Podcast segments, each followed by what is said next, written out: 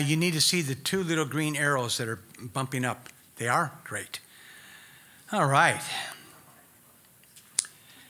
Psalm 6, are you all there? O Lord, do not rebuke me in your anger, nor chastise me in your hot displeasure. Have mercy on me, O Lord, for I am weak. O Lord, heal me, for my bones are troubled. Now that's a weak translation of that word troubled. Nivhalu actually means literally shudder with terror. His bones were shuddering with terror. David was in probably the greatest illness and sickness he had ever known. My soul also is greatly troubled. But you, O Lord, how long? He's implying, will you watch me suffer and not heal me? Return, O Lord, deliver me. O save me for your mercy's sake. For in death there is no remembrance of you, and in the grave who will give you thanks? I am weary with my groaning. All night I make my bed swim. I drench my couch with my tears. My eye wastes away because of grief, and it grows old because of all my enemies. Depart from me, all you workers of iniquity, for the Lord has heard the voice of my weeping. The Lord has heard my supplication, and the Lord will receive my prayer. Let all my enemies be ashamed and greatly troubled. Let them turn back and be ashamed suddenly. Let's pray over these words in this psalm. Lord, here's a man in anguish. And Lord, some of us today may be in a similar place. Lord, we pray that great grace would come upon your word and then be transferred to our hearts. We pray that your word would penetrate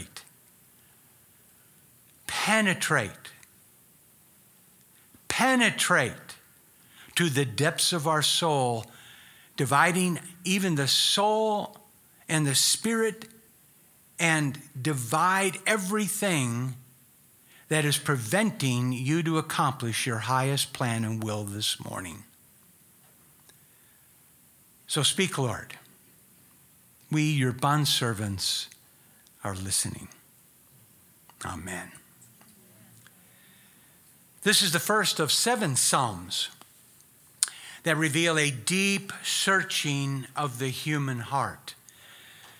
Also Psalm 32, Psalm 38, Psalm 51, Psalm 102, Psalm 130, and Psalm 143 are all classified deep searchings of the human heart. And most rabbinical scholars concur that David in this Psalm 6 was most likely experiencing the greatest sickness of his entire life, so he poured out his soul in full to God. No one enjoys being in a place of troubling circumstances.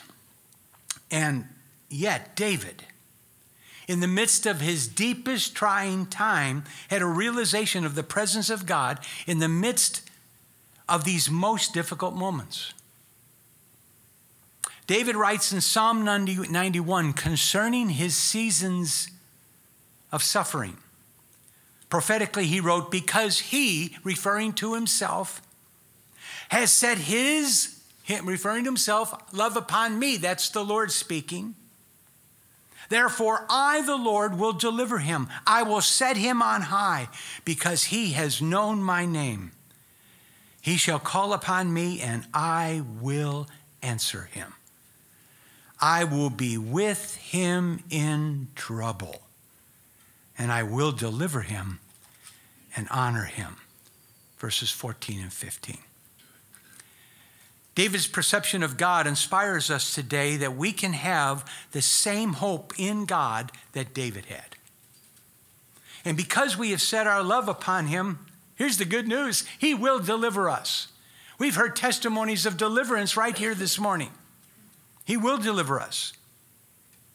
And when we call upon him, he will answer us. And he'll be with us in trouble. What a relief. David knew God to be faithful, and especially when he was going through his worst times. He knew that in every circumstance in his life, every one, however difficult they may be, David had an opportunity to have his heart and body charged toward God. David's troubled body greatly troubled his soul, showing the effect that sickness can have on both our moods and our attitudes. But God used that affliction, the worst affliction David may have had in his whole life, God used it to bring about a revelation of sin to David's remembrance. David looked upon it as a token of God's displeasure against him.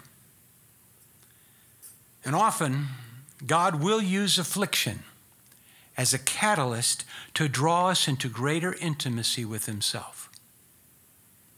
In and through that intimacy, however, the Holy Spirit does an amazing thing in the process. He wants to convict us. He wants to show us something in our hearts that it's wrongdoing or it's a lack of right doing. And he shows us concerning sin, righteousness, and judgment. Difficult times can show us areas in our lives where God wants to change us. You know, I can imagine David thinking, or he maybe even talking to himself, saying something like this: okay, stop that complaining. You'll get through this. Come on, accept what God is doing in this tough time. And don't be angry about it, because God is at work in these circumstances.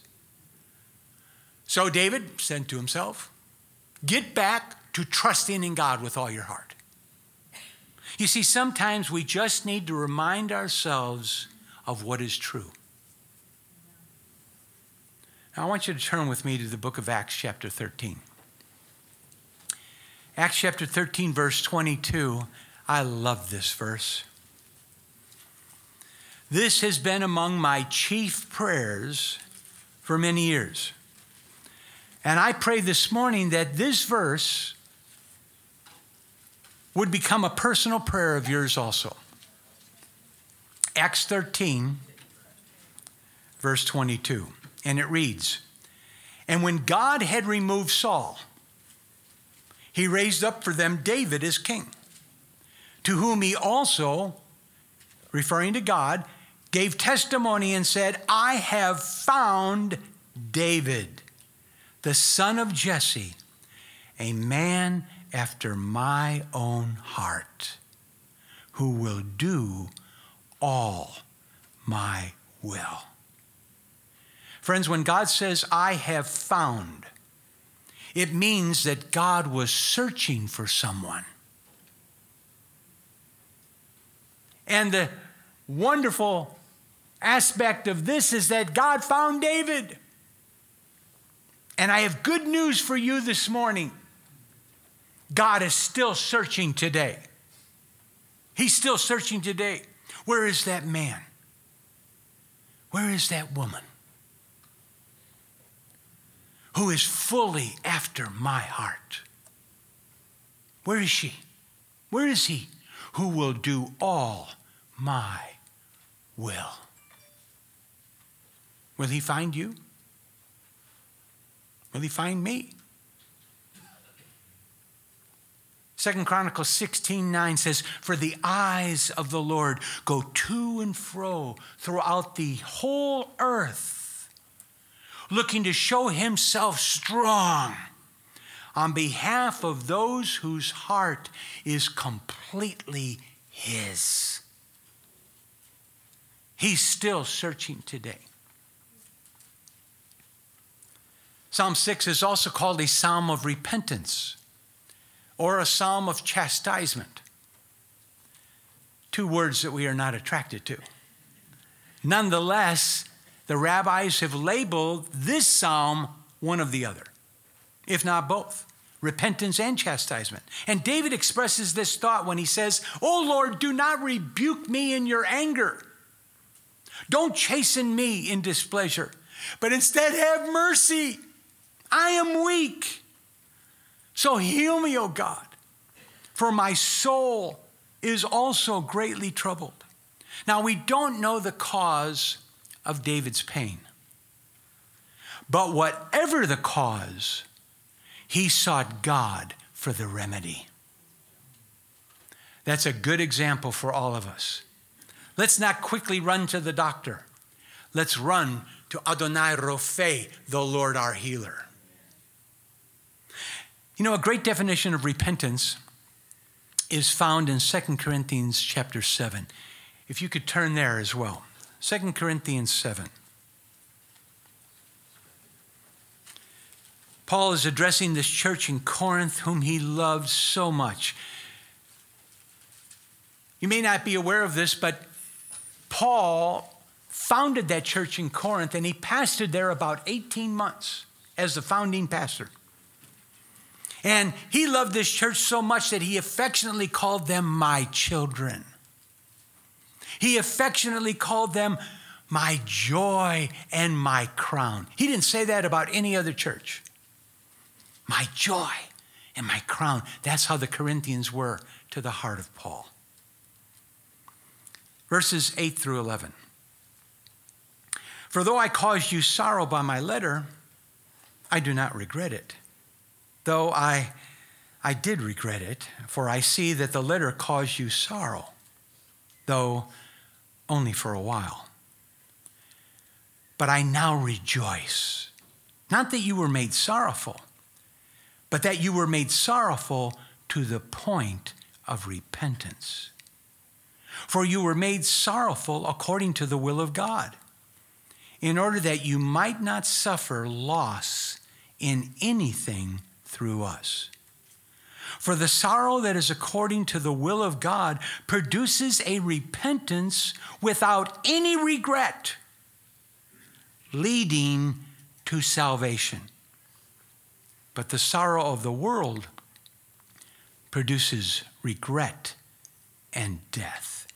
Now, I want you to observe and take a close look carefully to the following list of items that godly sorrow produced. Verse 11, "For observe this very thing," their godly sorrow, "that you sorrowed in a godly manner. What diligence it produced in you. What clearing of yourselves.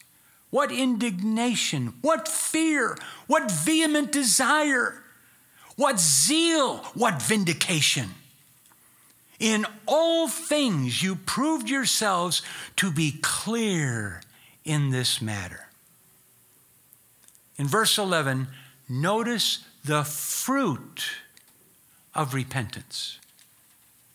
This clearing of yourselves, this greater desire for the Lord, an increased fear of the Lord, and a zeal to be clean before our God. Friends, these are all characteristics of true repentance. Now, this pains me to say this morning, but not all the repentance in the church is birthed out of godly sorrow. Often the repentance that happens in the lives of church people, believers, is a repentance that Paul calls the sorrow of the world that produces regret and death. In other words, it's the sorrow that we've been caught, or the sorrow that I've been exposed. And it's a regret over the consequences of our sin and not the sin itself. The truth is, our sin has done far more than merely get us into trouble. It has grieved and offended the holy heart of Almighty God. God hated, he hated sin so much that he paid the ultimate price to deliver us from it. So we need to pray, Lord, you have been offended in this, and I'm sorry for my actions, for my words, for my thoughts, that I brought grief and sorrow to you. This is true godly sorrow that is followed by true repentance. In Psalm 51:4, David prayed, "Against you, you only have I sinned. I have done what is evil in your sight, and you will be proved right in what you say, and your judgment against me is just." Wow. And again in 2 Corinthians 7:10, for godly sorrow produces repentance leading to salvation, not to be regretted. But the sorrow of the world produces death. In Psalm 6, David is running like a fugitive from his son Absalom, who has turned the hearts of Israel against him and toward Absalom. But rather than being angry at God or being distressed over his circumstances, David takes this posture. Man, I love this guy. Lord, there's a reason why this is happening. I'm going to make my bed flood with tears, but I'm not going to cease to cry out to you day and night, because I know that you love me and you are accomplishing your purpose in this difficult situation. Do you hear the heart of a man who's after God's heart? I can hear David cry out, "Have your will and your way in my life." Friends, a heart cry like this gets God's attention and moves him into action. So if this is true repentance, what is false repentance? Well, let's take a look into the book of Hebrews. Hebrews chapter 12.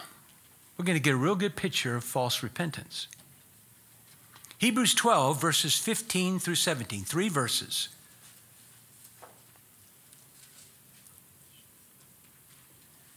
Hebrews 12, 15 through 17. "See to it that no one fails to obtain the grace of God, that no root of bitterness springs up and causes trouble, and by it many become defiled. That no one is sexually immoral or unholy like Esau, who sold his birthright for a single meal. For you know that afterward, when he wanted to inherit the blessing, he was rejected. For he found no place for repentance, though he sought it diligently with tears." I can almost hear it now. How can God do that?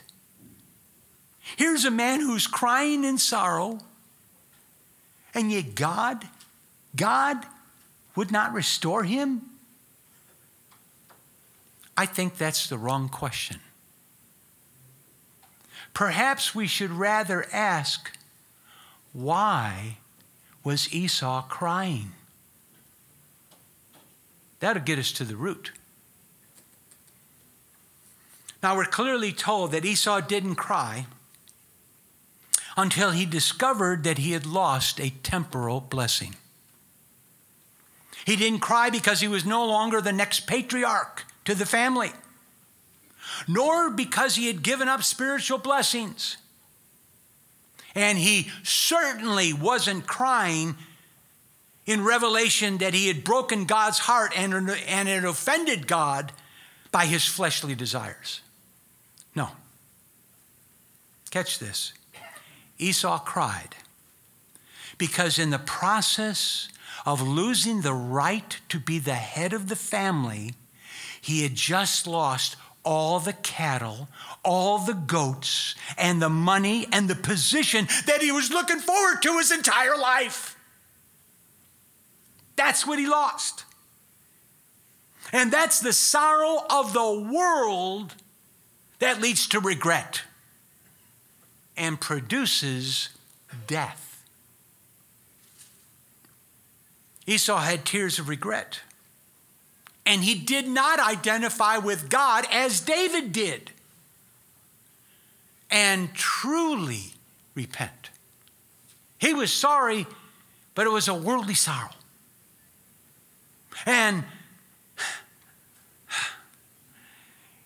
Esau was really only sorry with regret for the consequences of his actions. And this is why his sorrow, hear this, folks, this is why his sorrow was rejected by God. It was worldly and not godly, even though there were tears. If all we see is worldly loss, our repentance will only have worldly, self-centered sorrow. I'm going to repeat that. If all we see is worldly loss, our repentance will only have worldly, self-centered sorrow. David had learned that God was sovereign over all situations in life. And with this understanding, he trusted God with all his heart and with all his soul. David was a man after God's heart who would do all of his will. And David also knew that sin and disobedience can easily bring unwanted consequences. Why? Because what you sow, that you shall reap also. Hebrews 12, now look at verses 5 and 6. Hebrews 12, 5 and 6. Have you forgotten the exhortation that addresses you as sons? My son, do not regard lightly the discipline of the Lord, nor be weary when reproved by him. For the Lord disciplines the one he loves and chastises every son whom he receives. Every son, every daughter that God receives must go through this process. Amen. That's a hard one to amen. But the scripture says every son. How many of you are in the every? Yeah, every hand should go up. Every son, every daughter. This is exclusive training. This is Kingdom 101, basic. That includes all of us in this room. And listen to me, if you do not get this message positively, then you will get it negatively in the next two verses. Look at verse 7. As you endure this divine discipline, remember that God is treating you as his own children. Whoever heard of a child who is never disciplined by its father? And if God doesn't discipline you, as he does all of his children, it means that you are illegitimate and not really his children at all. Continuing in verse 9. Besides this, we have had earthly fathers who disciplined us, and we respected them. Shall we not much more be subject to the Father of spirits and live? For they disciplined us for a short time, as it seemed best to them. But he disciplines us for our good, that we may share his holiness. Now, for the moment, all discipline seems painful rather than pleasant. But later, it yields the peaceable fruit of righteousness to those who have been trained by it. Therefore, lift up your drooping hands and strengthen your weak knees, and make straight paths for your feet, so that what is lame may not be put out of joint, but rather be healed. In verse 14, pursue peace with everyone and holiness, without which no one will see the Lord. Beloved, repentance is the lifestyle of believers. It's not something you do in your initial encounter of knowing Jesus. It is an ongoing process of kingdom life and kingdom expression. As the Holy Spirit convicts us, we confess the sin that he's showing, the lack of what we're not doing or something we're doing that's wrong. He convicts us of righteousness, sin, and if we don't get it right, there's going to be an element of judgment that's going to come. For judgment must begin where? In the household of God.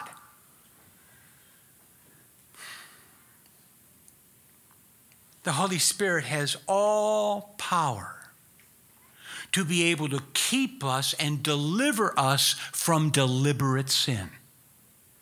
And he has the power to share his holiness with us. What a God we have. Reading from 1 John 3, just two verses, 2 and 3. Beloved, now we are the children of God, and it has not yet been revealed what we shall be. But we know that when he is revealed, we shall be like him. For we shall see him just as he is.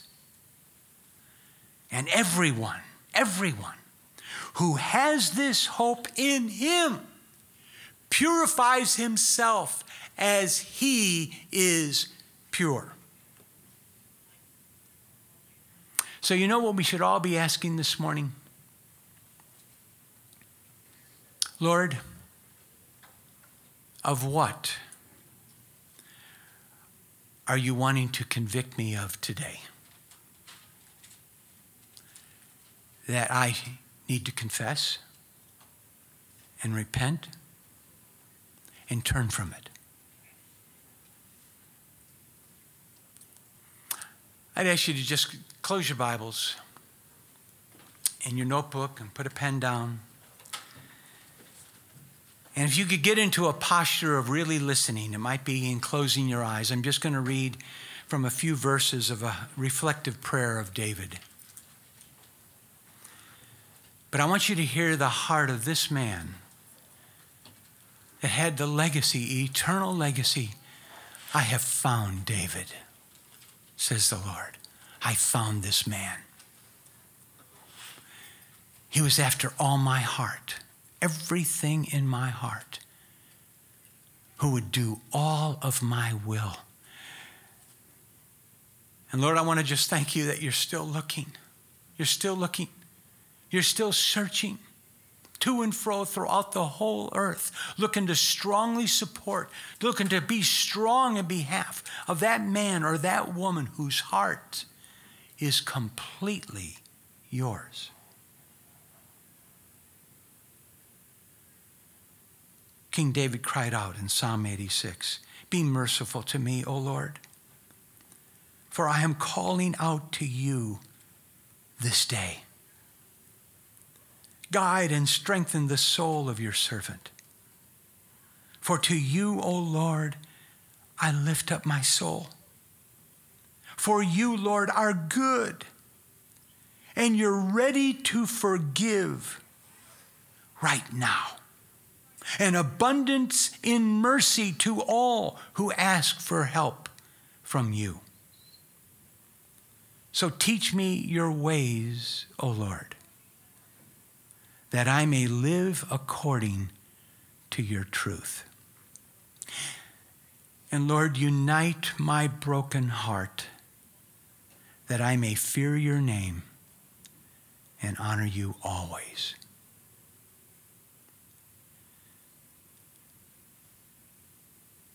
Holy Father, we want David's prayer to be personalized from our hearts also.